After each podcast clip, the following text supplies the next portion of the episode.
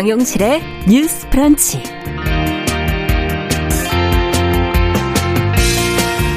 안녕하십니까 정용실입니다.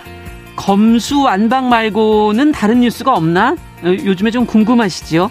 각 당이 지방선거를 준비하느라 분주한데요.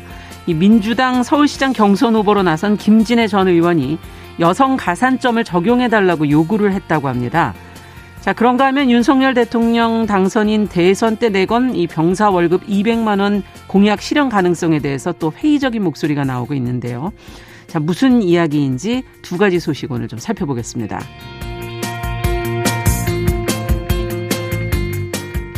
네, 스토킹 처벌법이 최근 제정 1주년을 맞았습니다. 스토킹 관련 신고 건수가 증가하는 등 법의 효과가 보이는 듯 하지만 피해자를 제대로 보호하지 못해 보복 폭행 또 살인으로 이어지기도 하고 현실에서 벌어지는 스토킹 범죄를 지금의 법으로는 처벌할 수 없는 등 여러 문제와 과제가 지적이 되고 있는데요. 자, 이에 대한 전문가 의견 들어보는 시간 준비하고 있습니다. 자, 4월 25일 월요일 정용실의 뉴스 브런치 문을 열겠습니다.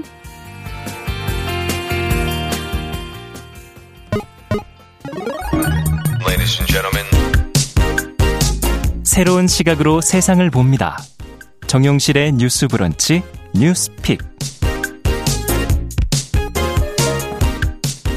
네, 정용실의 뉴스 브런치 언제나 청취자 여러분들과 함께하고 있습니다. 오늘도 유튜브 콩 앱 저희가 열고 있습니다. 유튜브로 한 680여 분이 지금 들어오셨네요. 감사드립니다. 자, 뉴스픽으로 시작하겠습니다. 자, 월요일은 이 두 분과 함께하고 있죠. 전혜연 우석대 개공 교수님, 안녕하세요. 안녕하세요. 전혜연입니다. 네, 조으론 변호사님, 안녕하세요. 네, 안녕하세요. 조으론입니다. 자, 아, 앞서 두 가지 뉴스를 저희가 살펴보겠다고 말씀을 드렸는데, 첫 번째로 지금 민주당이 6월 지방선거에서 오세훈 서울시장과 맞붙을 서울시장 후보를 이제 경선으로 선출하기로 했는데, 예비 후보인 김진애 전 의원, 경선에서 여성 가산점을 적용해야 한다고 지금 주장을 하고 있습니다. 어떤 내용인지 정 교수님께서 먼저 좀 정리를 해 주시죠. 예, 일단 민주당에서 서울시장 후보를 선출하게 될 방식을 잠시 설명을 드리면 네. 26일부터 30일까지 닷새 중 이틀 동안 100% 국민 여론 조사 방식으로 1차 투표를 진행합니다. 네. 그런데 민주당에서는 결선 투표제라는 제도가 여기 도입되어 있는데요.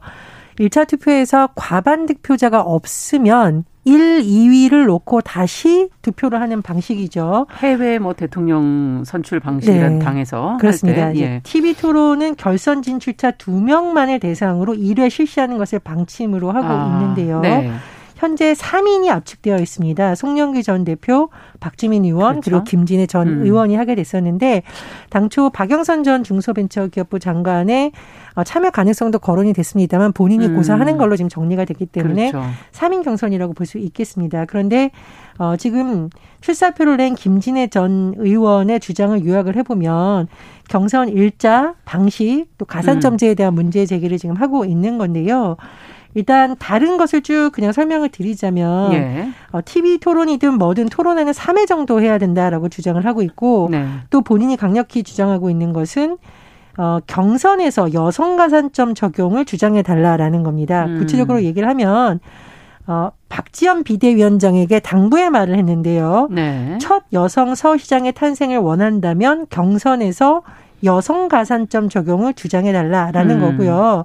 국민의힘도 20%를 적용한 바가 있다라고 주장을 하고 있습니다. 네.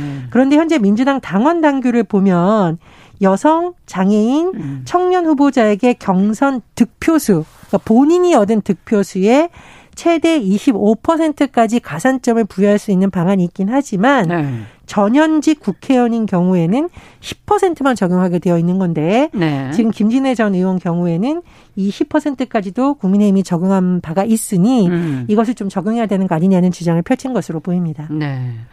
자, 그러면 지금 국민의힘에서 20%를 적용한 바가 있다. 지금 그런 지적도 했고, 어, 내용들을 한번 하나씩 좀 팩트 체크를 해가면서 점검을 좀 해볼까요? 조 변호사님께서 좀 정리해 주시겠어요? 네, 일단 김 전 의원이 지금 국민의힘도 20%를 적용한 바 있다라고 했는데요. 네. 어, 사실 이것은 이번에 진행되고 있는 경선 과정에서는 아직 광역단체장의 성, 경선에 있어서 국민의힘이 20%를 아. 적용한 바는 아직 보이지 않고 있고 그럼 언제 기초라든 기초 의원이라든지 기초 단체장에서는 이번 경선에서 아. 20%를 적용한 적이 있습니다. 예. 그런데 지난 이제 보궐선거 때 예. 국민의힘에서 이제 광역단체장에 대해서도 아. 여성 가산점 20%를 적용한 적은 있습니다. 음, 그렇군요. 제가 조금 더 설명을 드리면 지난해 4.7 서울시장 보궐선거에서 여성 가산점제가 눈길을 끈 이유가 있는데요. 네.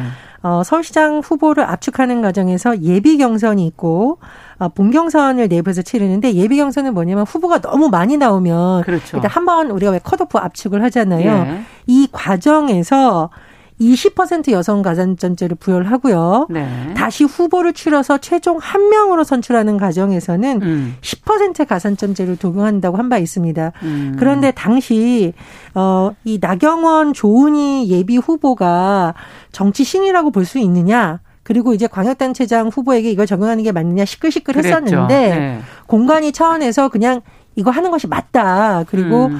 당원 당규상 사회적 약자라든가 여성에 대한 부분이 있기 때문에 이걸 그대로 적용하겠다고 결론이 내려서 그대로 적용이 됐었고 음. 이 과정에서 조은희 예비후보 같은 경우는 이것을 안 받는 안을 내시기도 했었지만 음. 국민의힘 내부에 예를 들면 중앙 여성위원장 같은 경우는 이것은 개인이 받고 안 받고의 문제가 아니라 그렇죠. 유리천장을 깨기 위한 음. 제도적인 측면이기 때문에 어, 예비 후보들이 받고 안 받고의 문제가 아니라 적용이 돼야 된다라고 또 주장을 한바 음. 있습니다. 그 당시에 이제 여성가점제를 반대했던 입장에서는 음. 이제 전국구의 단위로 뽑는 광역단체장의 경우에는 네. 이게 그 후보들의 인지도가 전국구 단위로 지금 인지도가 그렇죠. 높은 사람들이 나오기 때문에 예. 굳이 이제 여성 가산점을 주지 않아도 된다라고 하는 이제 반대하는 입장이었고요. 아. 그 부분에 대해서 이제 조은희 의원이라든지 아. 다른 몇몇 의원이 동의를 한 바 있었습니다. 네.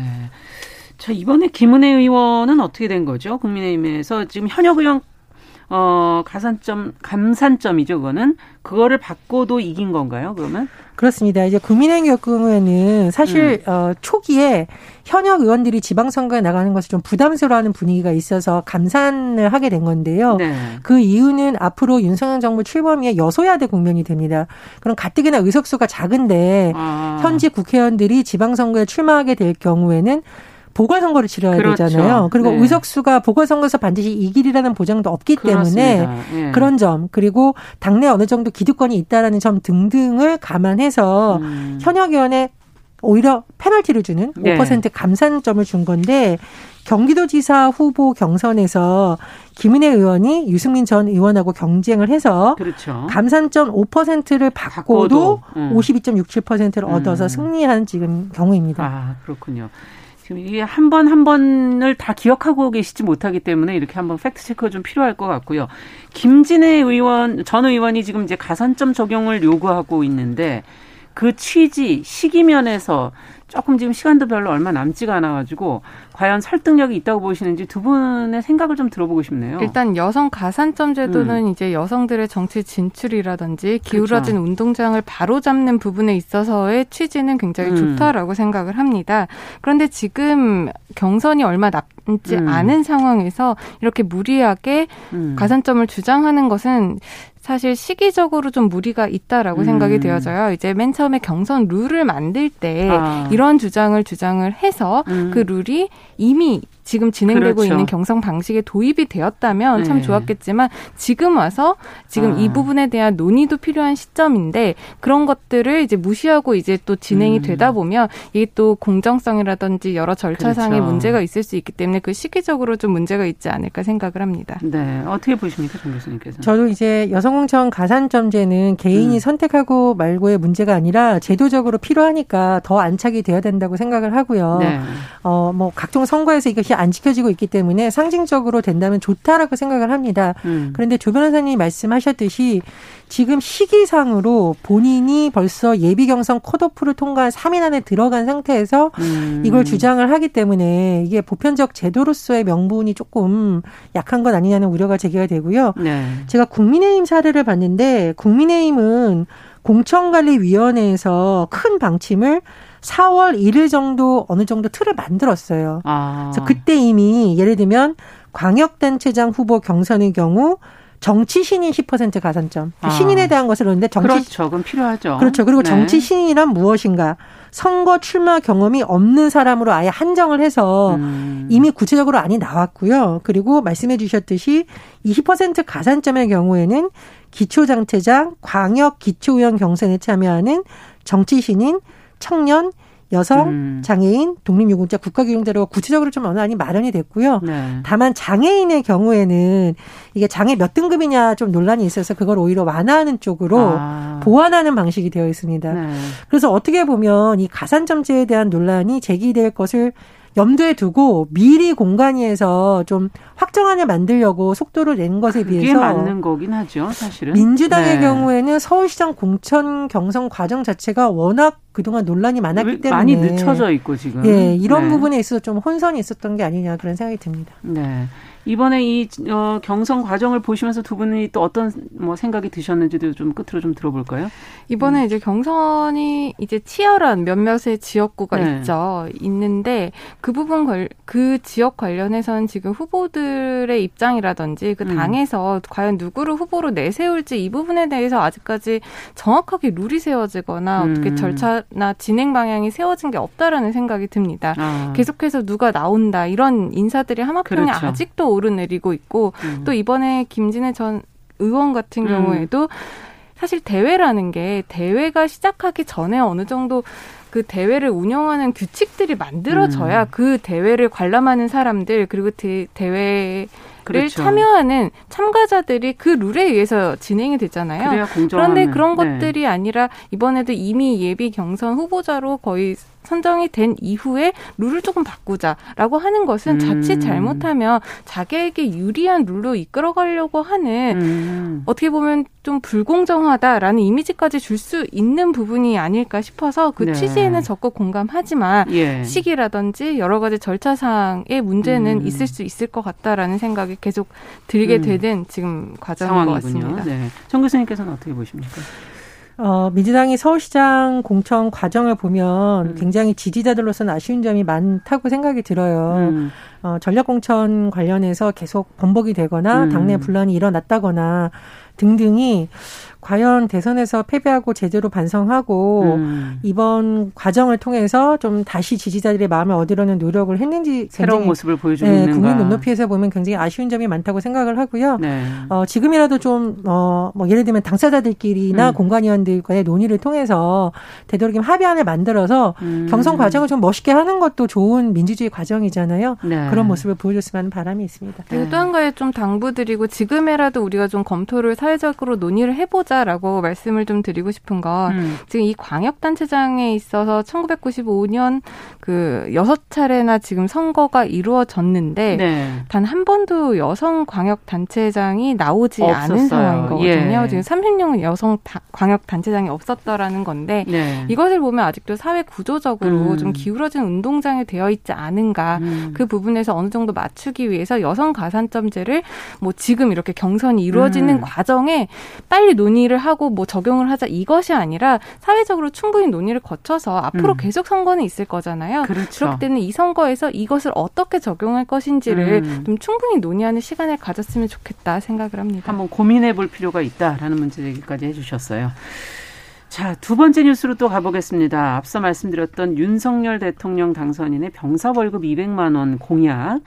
이 이제 이 공약의 실현 가능성을 두고 최근에 좀 어, 말이 많다는데 이 공약의 내용이 정확하게 무엇이었는지 그리고 또 함께 어떠한 지적들과 반응들이 지금 나오고 있다는 건지 내용을 먼저 좀 정리해 보고 들어가서 얘기해 보죠. 조 네. 변호사님. 예. 지난 대선 선거 운동 기간 중에 이제 윤석열 당선인이 자신의 페이스북에 이제 한 줄 공약들을 여러 네. 가지를 올렸었는데요.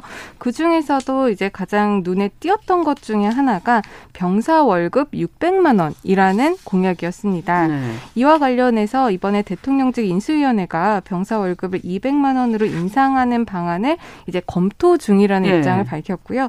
또 이것이 이제 내년도 이행을 전제로 이제 세부적인 사항에 관해서 검토하는 중이다라고 음. 밝혔습니다.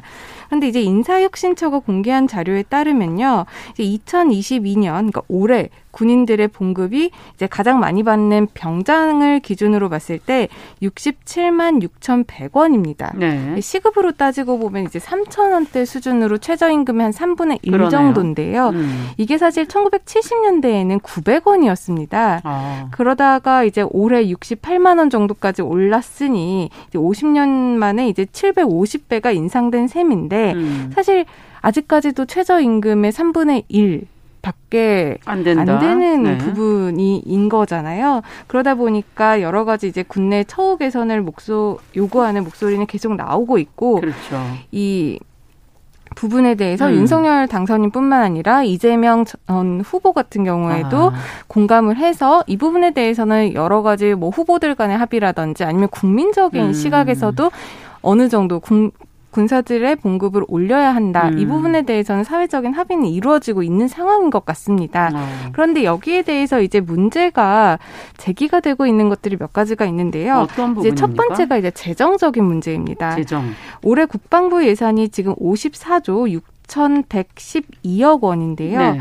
그 중에서도 이제 연간 2조 1천억 원이 지금 이 인건비에 쓰이고 아, 있습니다. 예. 그런데 병사 월급이 지금 67만 원 정도에서 이제 200만 원으로 인상을 한다는 건데 2배가 넘네요. 3배 정도가 3배가 이제 가깝네요, 오른다는 겁니다. 예. 근데 그렇게 보면은 이제 국 국방 예산의 전체 그 중에 9.3%인 이제 지금 수준의 한 3배가 된다는 건데 예. 그렇게 보면은 지금은 한 2조 정도의 예산이 음. 쓰이고 있으면 앞으로 한 5조 이상이 더 쓰인다는 겁니다. 아, 그렇겠네요. 그럼 이제 과연 이 재원을 어디서 마련할 것인가 이 부분에 대한 이제 문제 제기가 하나가 되고 있고요. 음. 또 이게 200만 원으로 병사 월급이 올 오르다 보면은 이제 군 간부라고 볼 수 있는 부사관이라든지 네. 장교 음. 이런 봉급 체계들을 또 어떻게 형평성을 아. 맞춰서 유지를 시킬 것인가. 아. 지금 뭐 하사관 같은 경우 뭐 현재 하는 월급이 160만 원 정도 수준이라고 하니까 아. 병사 월급이 200만 원이 되면은 당연히 이제 하사나 간부도 이제 그에 맞춰서 올라야겠네요. 올라야 되는 거잖아요. 네. 그러면은 이 전반적인 그 월급 체계 음. 이 차이를 메꾸기 위해서는 이제 전체적으로 더 예산이 7조 네, 이상이, 7조 이상이, 지금 추가적으로 예산이 든다라는 겁니다. 이 네. 부분에 대한 비판적인 목소리가 나오고 있는 것이고 또 하나는 이제 음. 5년 뒤에 뭐 당장에 이제 200만 원으로 올린다고 한다면 국방비로만 한 70조 원 정도가 이제 음. 나중에 쓰일 수 있다라는 건데 그렇게 본다면은 인건비에 쓰이는 비중이 높아지니까 음. 그만큼 무기 개발이라든지 아니면은 그런 무기를 구입하는 데 예. 있어서 하지 못하게 된다. 예. 그럼 병력 손실이 나는 것이 아닌가 이런 우려의 목소리도 있고요. 음. 또 하나는 이게 이제 선거 때 나왔었던 비판이었는데 이게 지금 포퓰리즘 아닌가 음. 또 이대남만을 위한 공약이 아닌가 음. 이런 비판적인 목소리도 많이 나오고 있습니다. 네, 지금 어쨌든 재원이 좀 가장 심각한 문제로 지금 지적이 되고 있는 거군요. 자, 이 애초에 이런 공약이 왜 나왔는지 그럼 한번 그 근본적인 거 지금 뭐 퍼퓰리즘 얘기도 잠시 해주셨지만 어떻게 보십니까, 정 교수님께서는? 저는 이게 이번 선거에서 젊은 남성들이 느끼는 불만이나 불안을 음. 해소해주기 위한 고민을 나쁘다고 말할 수는 없는데 네. 그 고민을 선거에 이용하다 보니 너무 급조되고 음. 좀 취지 안 맞는 공약이 나오는 게 아닌가 싶습니다. 대표적인 음. 것이 여성가족부 폐지고요. 또 하나가 이 죄송합니다. 강사 월급 200만 원. 예, 그렇습니다. 네. 그래서 아마 음. 재원이라던가 부작용 음. 문제를 너무 검토를 안 한 것이 아닌가 그러네요. 그런 우려가 듭니다. 음.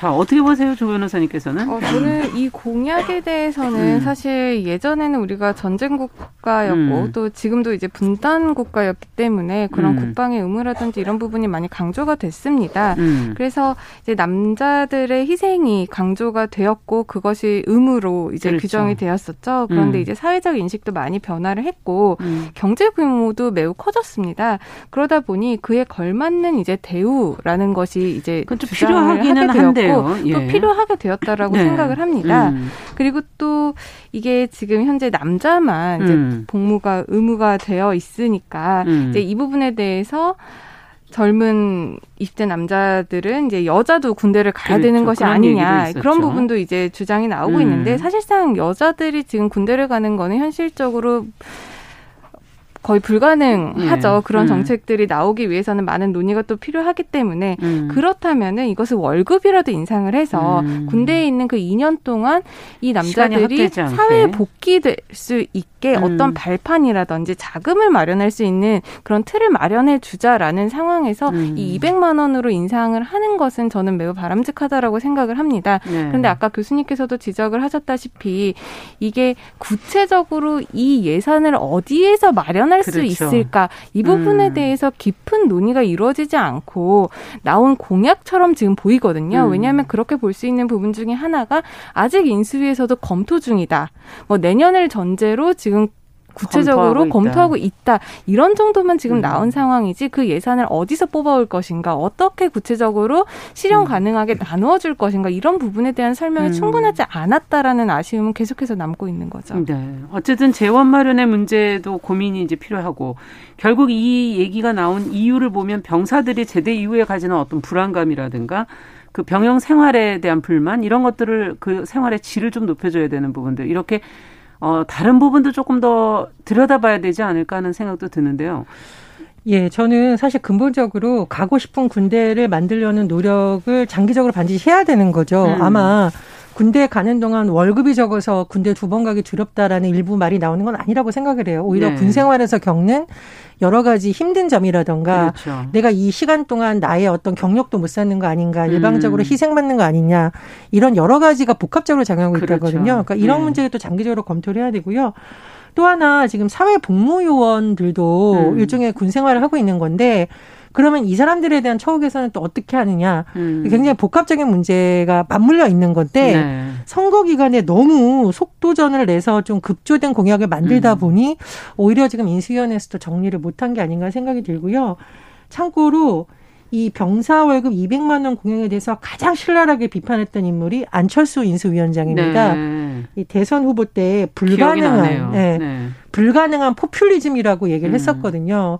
그렇다 보니 안 위원장도 아마 지금 나온 어, 윤석열 당선인의 공약과 앞으로 현 정부에서 실제로 추진할 내용을 놓고 아마 굉장히 고민을 하고 있지 않을까 그런 음. 생각이 듭니다. 네. 근데 사실 이 군사 봉급 문제는 항상 나올 때마다 어떤 공약으로 나올 때마다 포퓰리즘이라는 비난을 받았었습니다. 아. 사실 이제 박근혜 정부가 물러났을 때 병장 월급이 한 20만 원 정도였는데 문재인 정부가 들어오면서 이것을 이제 5년 뒤에 임기 말 음. 정도에는 음. 최저임금의 50%까지 인상하겠다라고 약속을 했어요. 아. 그때 이 인상 계획을 밝혔을 때 사실 그 이게 무슨 포퓰리즘이 아니냐라는 비난이 굉장히 많았었는데 사실 지금 5년 지난 현재를 보면 어느 정도 이게 공약이 이행된 것이거든요. 좀 올라갔죠. 그렇죠. 네. 그리고 이행된 음. 부분에 있어서 국민적인 합의도 있었기 때문에 이것을 무조건적으로 그렇죠. 포퓰리즘으로 몰고 가는 것은 좀 부당하지만 음. 이것을 어떻게 그 선거 공약을 쓰느냐 음. 이 방식에 대해서 포퓰리즘의 문제는 있었다고 생각을 하고요. 그렇죠. 다만 저 같은 경우에는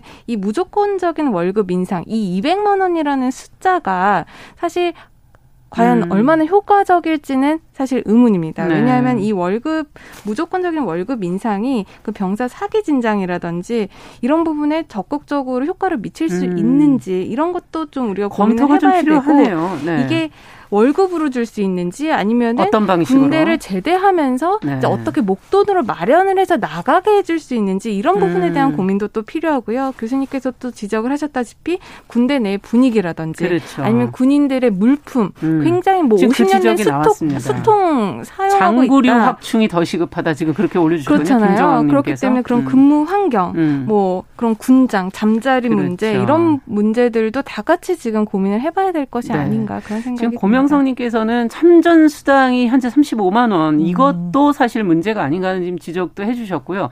김정학님께서는 군인 장구리 확충이 시급하다 음. 하는 그런 지적들을 현실적으로 조금 더 해주셔서 여러 가지 면에서 조금 검토가 더 필요한 게 아닌가 하는 생각이 드네요. 예. 네. 그리고 윤석열 음. 당선인이 음. 취임 즉시 병사 월급 200만 음. 원이라고 했기 때문에 사실 청년들이 더 기대가 큰 거거든요. 네. 그렇다 보니 아마 인수위가 도대체 어떻게 할지 관심이 쏠리는 것 같은데 네. 국민에게 한 약속이니까요. 음, 뭐 어떤 식으로든 소통을 해서 네. 해명을 하든 납득을 하든 그런 소통 음. 과정이 필요하다고 봅니다. 네, 뉴스픽 조으론 변호사 전혜영 교수 두 분과 함께했습니다. 두 분 말씀 잘 들었습니다. 감사합니다. 감사합니다. 감사합니다. 자, 정용실의 뉴스브런치 1부 마치고 저는 잠시 후에 돌아오겠습니다.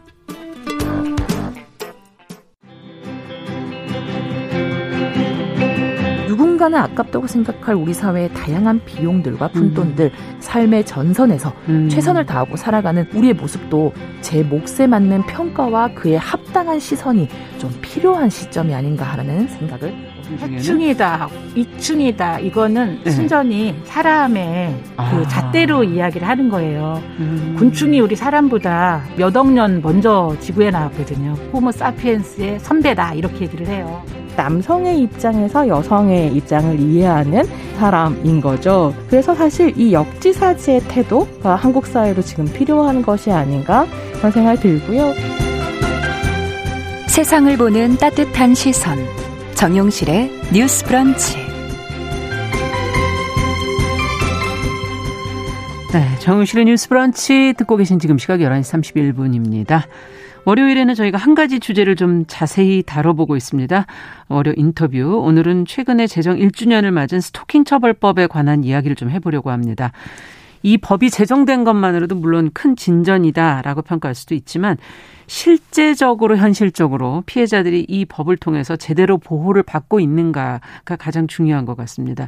지금 어 제대로 보호받지 못하는 등의 문제점, 과제가 지금 좀 드러나고 있다고 하는데요.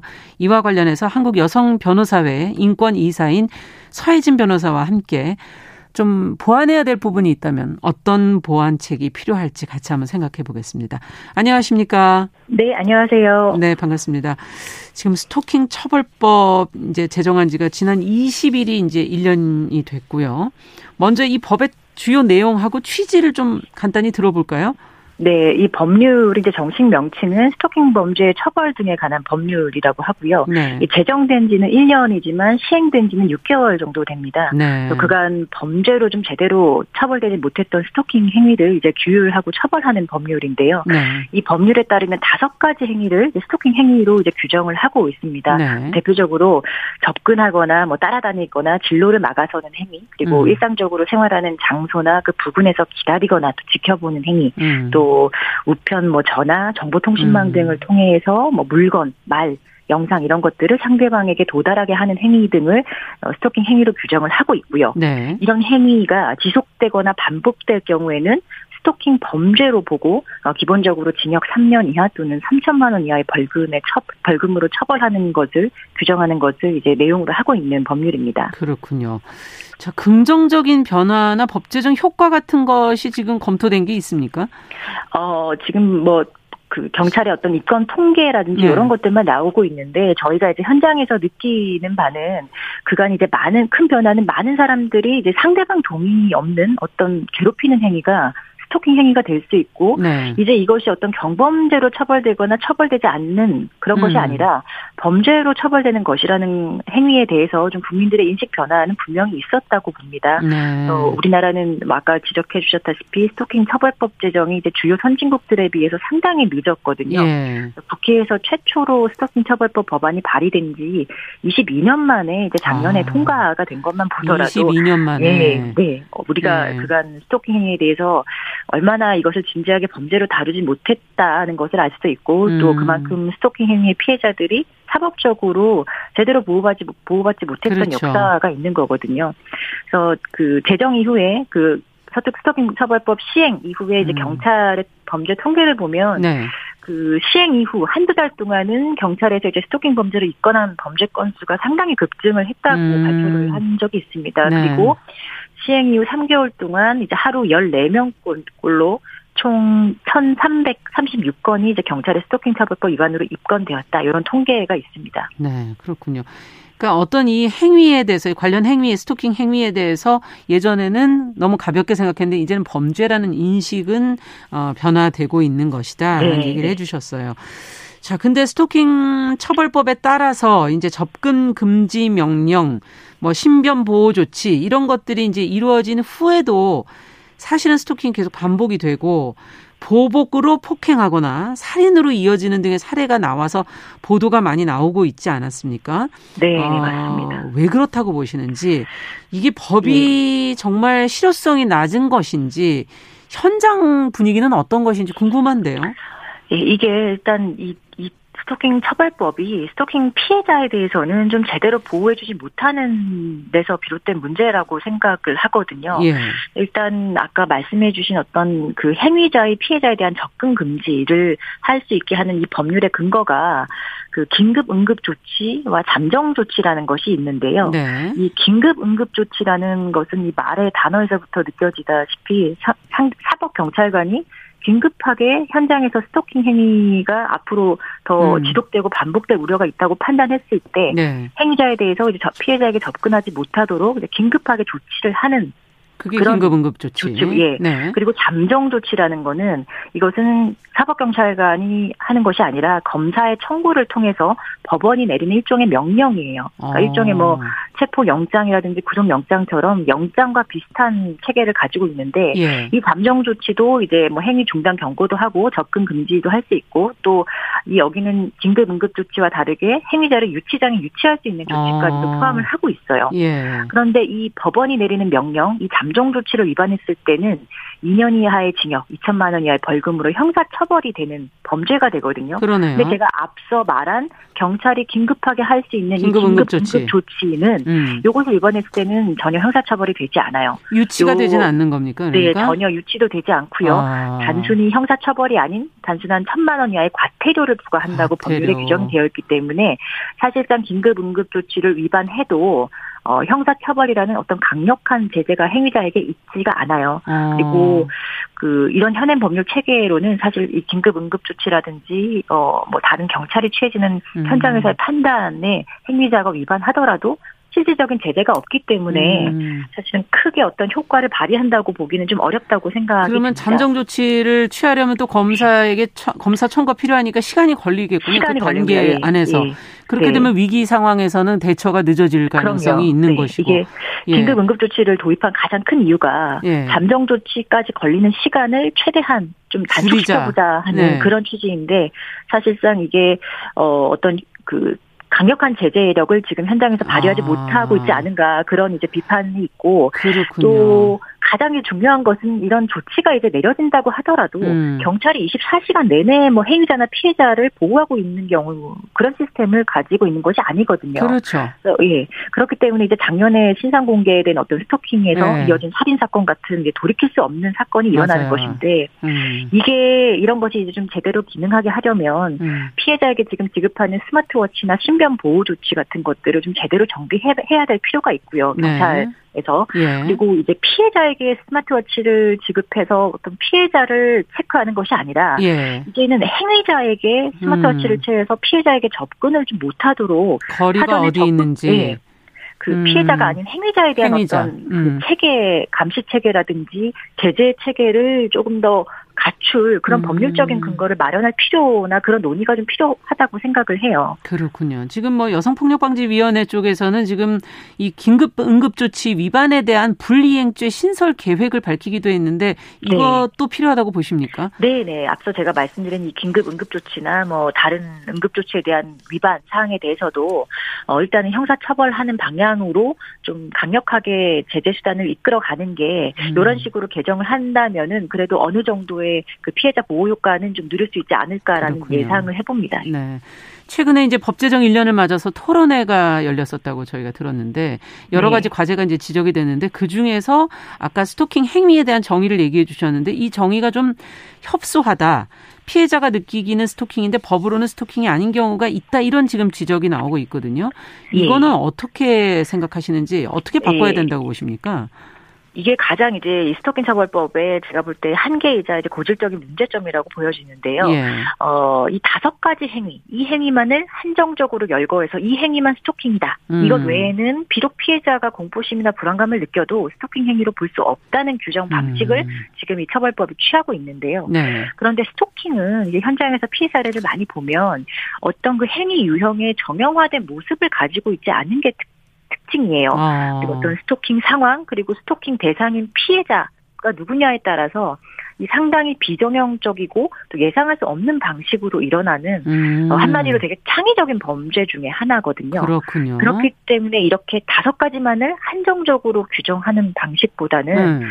어떤 스토킹 행위의 몇 가지 특정한 모습을 예시하고 어, 이것에 준해서 피해자에게 공포심과 불안감을 주는 행위도 처벌할 수 있도록 하는 어떤 포괄적인 근거 규정 그런 방식의 음. 포괄적인 정의 방식이 필요하거든요. 그렇군요. 행위자의 포커스 어, 중점을 두기 보다는 네. 피해자의 심정과 그것 쪽에 중점을 더 둬야 된다는 네, 말씀으로 맞습니다. 들리네요. 피해자의 예. 피해 상황이라든지 스토킹 음. 행위의 특성이 법률에 반영이 되어야 하는데 음. 지금 스토킹 처벌법은 상당히 이제 보수적으로 규정을 하고 그러네요. 있기 때문에 피해자들에게는 이제 스토킹 행위라고 느껴지는데 실제로는 전혀 제재받지 못하는 음. 그런 것들이 많아요. 예를 한 가지 들면 음. 요즘 SNS에서 스토킹 대상자, 그러니까 피해자인 것처럼 사칭하거나 또는 음. 내가 이 사람과 어떤 특별한 관계가 있다, 연인 관계에 있다 이런 것처럼 사칭하는 음. 계정을 만들어서 피해자를 괴롭히는 행위가 상당히 많이 일어나고 있거든요. 근데 이건 해당이 안 되네요. 예, 이런 예. 것들은 사실 현행법상으로 처벌할 수 있는 근거도 명확하지 않고 아. 또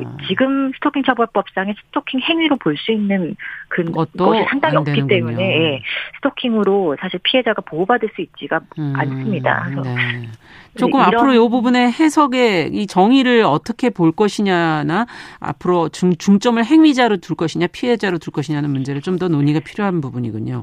예, 예. 입법 자, 과정에서도 이 부분에 네. 대해서 논의가 있었기는 했는데 아마 요 행위를 좀 명확하게 규정하무 한, 한다는 방식을 취했던 것 같은데 음. 추후 이 스토킹 처벌법 개정 과정에서 이 정의 규정을 조금 더 유연하게 하는 방식의 예, 법률 개정이 필요하다고 생각을 합니다. 또 반의사 불벌죄 조항에 대한 지적도 처음 처음부터 계속 있지 않았습니까? 네. 이건 어떻게 네, 보십니까?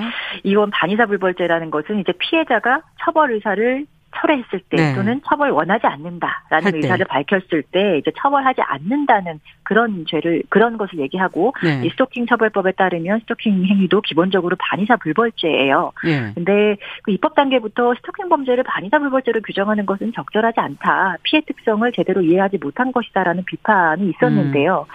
왜냐하면 스토킹 피해 신고 이후에 오히려 가해행위자들이 협박을 하거나 대해서 예, 네. 신고를 취하시키거나 또는 형사 합의한 목적으로 피해자 에게 더 큰 피해를 가하는 음. 경우가 상당히 많아요. 그렇죠. 어, 이것이 어떤 뭐 피해자의 의사를 존중한다 이런 명분으로 네. 처벌의 판단을 오히려 피해자에게 전가하는 것이 될 수도 있어서 음. 사실 되게 치명적인 문제점의 하나로 지적이 되고 있거든요. 예. 이 부분은 반드시 개인적으로는 법률적으로는 사라져야 된다고 생각을 합니다. 네. 자, 그러면 끝으로 피해자 지원과 관련해서 꼭 좀 생각해야 될 부분을 좀 지적을 해 주시죠. 예. 지금 아직 어 안타깝게도 그 스토킹 처벌 피해자 보호법은 이제 아직 법률이 없습니다. 이게 음.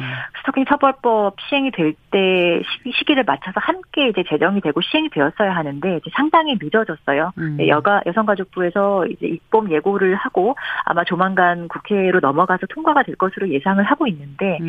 어 이런 스토킹 처벌 관련한 그 처벌법상의 어떤 정의 규정이라든지 이런 것들을 개정해서 어, 스토킹 행위를 좀 더 이제 포괄적으로 규정할 수 있는 것, 음. 있는 방향으로 개정하는 것 외에 이 피해자 보호법에 피해자를 좀 실질적으로 뭐 법률 어떻게 도울 수 있는지. 네. 네. 어, 스토킹 피해자만이 가지는 그런 행위 특수 피해 특성이 또 있거든요. 예. 그, 그런 피해 특성이 이제 제대로 반영되어서 실질적으로 처벌은 처벌대로 그리고 음. 피해자 보호는 보호대로 충실하게 할 수 있는 방향으로 이 피해자 보호법이 좀 신속하게 제정이 되어야 한다고 생각을 합니다. 네, 알겠습니다. 오늘 말씀 여기까지 듣겠습니다. 감사합니다. 네, 감사합니다. 네, 월요 인터뷰 오늘은 제정 1년을 맞은 스토킹 처벌법의 과제를 서혜진 변호사와 함께 짚어봤습니다.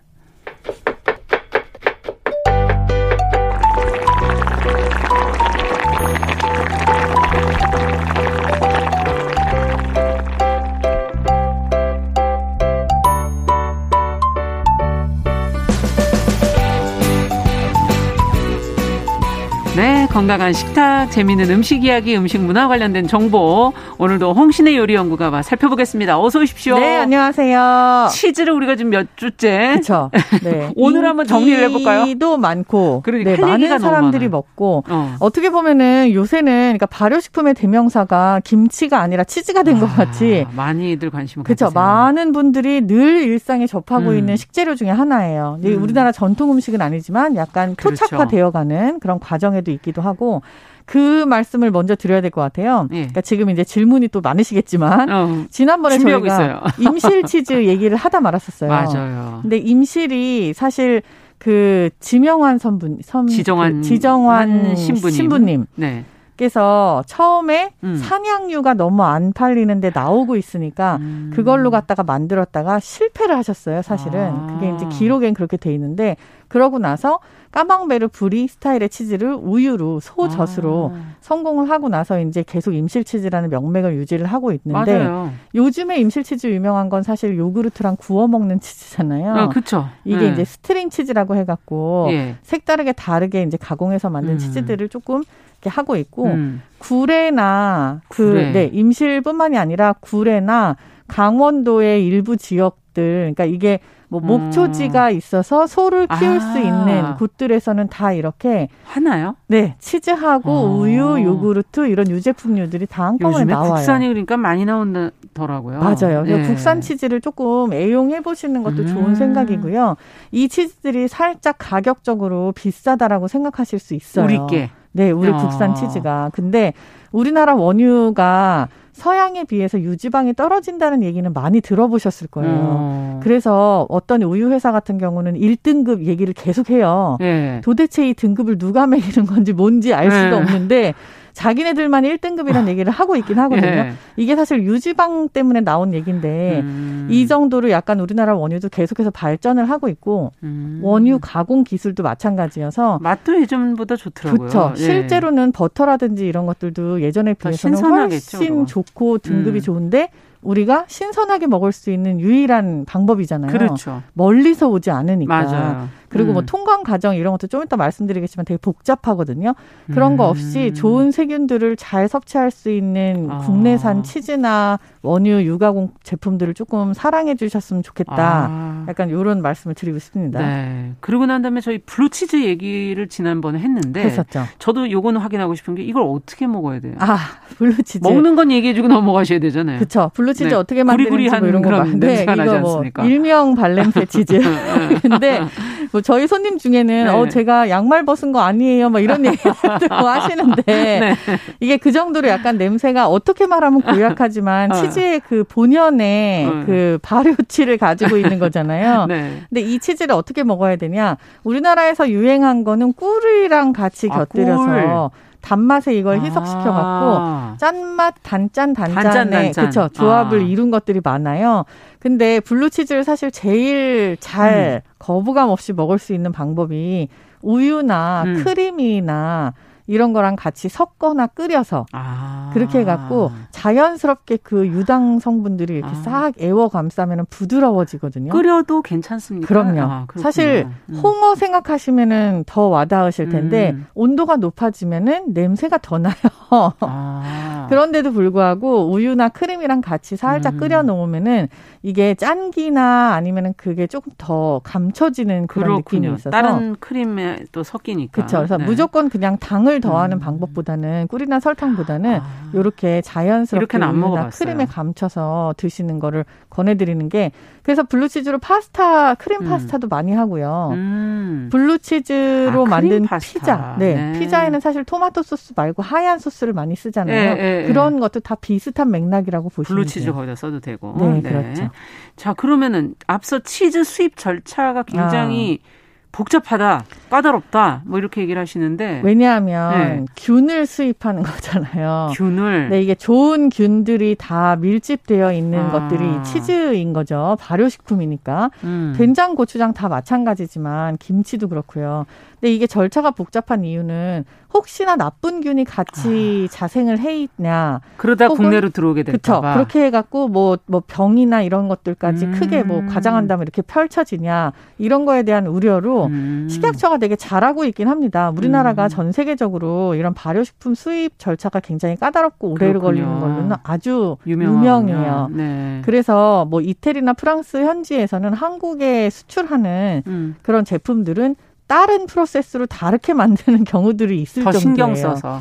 신경 쓰는 게 약간 다른 거죠. 그래서 아. 일종의 뭐 이런 것들이에요. 왜 치즈 보면은 네. 그 식용 색소를 이렇게 쾅 찍어서 오는 것들이 있잖아요. 네, 있죠. 근데 이게 사실은 한국으로는 수입이 원칙적으로는 안 돼요. 아. 그래서 이렇게 도장으로 이렇게 하는 게 아니라 바늘로 파서 음. 그거를 새겨야 되는 경우들도 있고 네. 약간 프로세스를 좀 다르게 하는 경우도 있을 텐데 어. 그러면 이런 질문도 많이 하세요. 해외 여행 갔다가 치즈를 사 갖고 오면 못 들어오나요? 음. 원칙적으로는 안 됩니다. 그렇군요. 그런데 농수산품 중에는 못 들어오는 게 많죠. 많아요. 네. 슈퍼마켓에서 진공 포장이 되어 있는 판매가 가능한 제품이라는 음. 표시가 있으면은 그거는 유통기한 안에는 또 들고 들어올 수 있는 게 5kg까지 음. 가능한 걸로 알고 있어요. 음. 그래서 이렇게 해서 개인 통관이라고 이걸 얘기를 하는데 개인 통관. 개인적으로 음. 치즈를 너무 가지고 오고 싶어도 사실 이렇게 포장이 제대로 되어 있는 상업 상품이 아니면 원칙적으로는 불가능하다는 점. 음. 그리고 수입 과정에서 음. 그균 검사를 하잖아요. 네.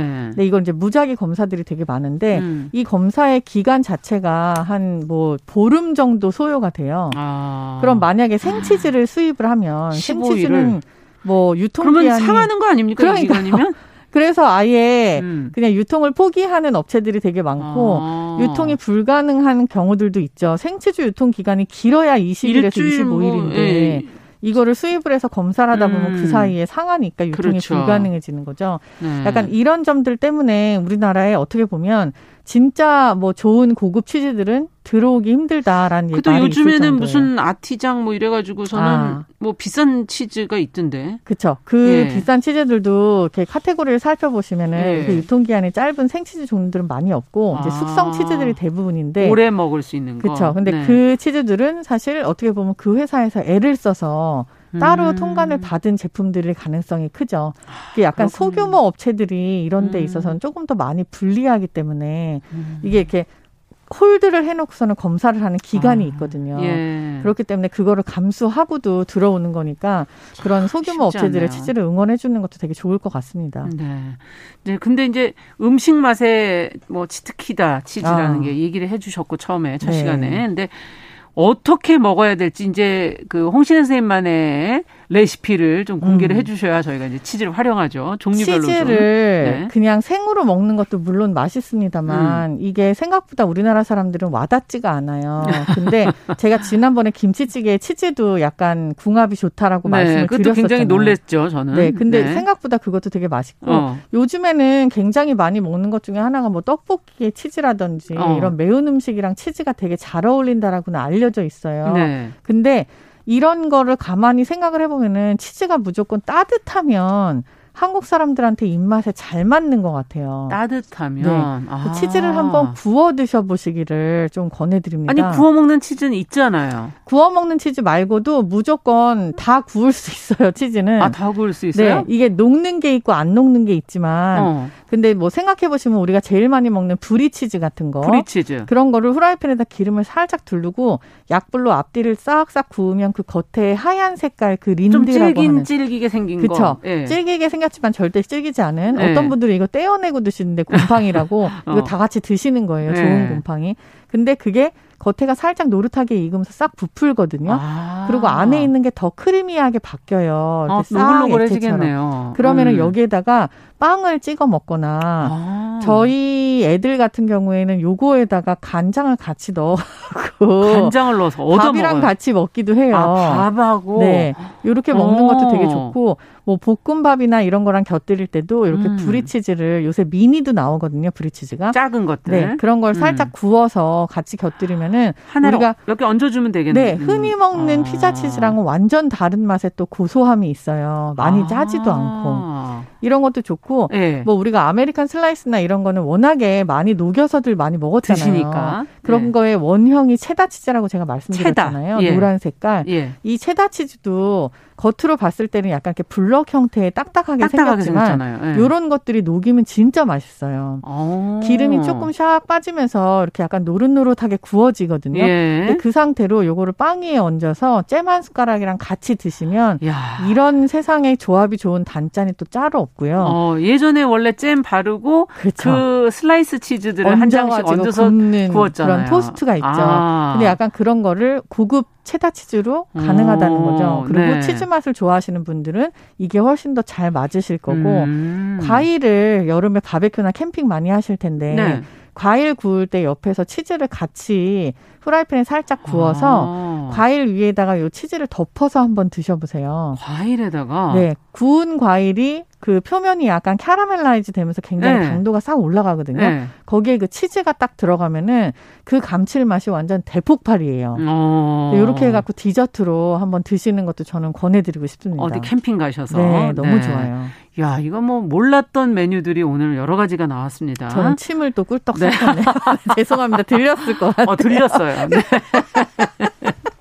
근데 이제 일부 음식점에서는 치즈가 우유로 만든 게 아니다. 아. 뭐 이런 얘기들이 있던데. 우리가 그 이런 단어로 아마 기억하실 거예요. 음. 피자 치즈 파동으로.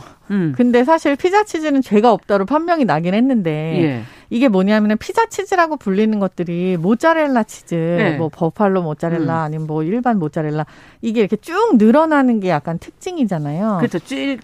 그렇죠. 쭉 길어지죠. 이걸 만드는 방식 자체가 그렇게 많이 늘어날 수 있게끔 하는 음. 방식에 살짝 끓였다가 겉에가 굳으면 안에가 이렇게 쫀득해지고 그걸 아. 느리면 느릴 수 있는 거거든요. 예. 생치즈 종류 중에 하나고 숙성을 많이 안 해요. 음. 음. 원유가 되게 많이 포함이 돼 있어야 되죠. 아. 만드는 기술도 그렇지만 되게 재료비도 음. 많이 드는 치즈예요. 그런데 빨리 상해요, 또. 맞아요. 이거를 가공을 해가지고 그 늘어나는 것들은 그대로인데 수분을 함량을 좀 줄여서 유통기한을 늘린 피자 치즈도 있어요. 아. 이것도 자연산이에요. 네. 그런데 이 늘려 늘어나는 성질만 가질 수 있게끔 식용유에다가 어떤 걸 타서 그걸 약간 유화시키는 그러니까 시각적으로만 아. 그냥 그렇게 치즈처럼 보이는 몸에 거죠. 안 좋잖아요, 그러면. 어, 식용유가 몸에 안 좋습니까? 아, 그런 건 아닌가요? 네, 그건 아, 닌데 우리가 이거를 치즈가 발효식품인 것에 비해서는 별로겠죠. 사실 어떻게 보면은 굳이 식용유를 이렇게 막 때려 먹을 그게 있냐라는 네. 질문인 아, 거죠. 그렇군요. 몸에 좋다 안 좋다는 좀 다른 문제인 네. 거고.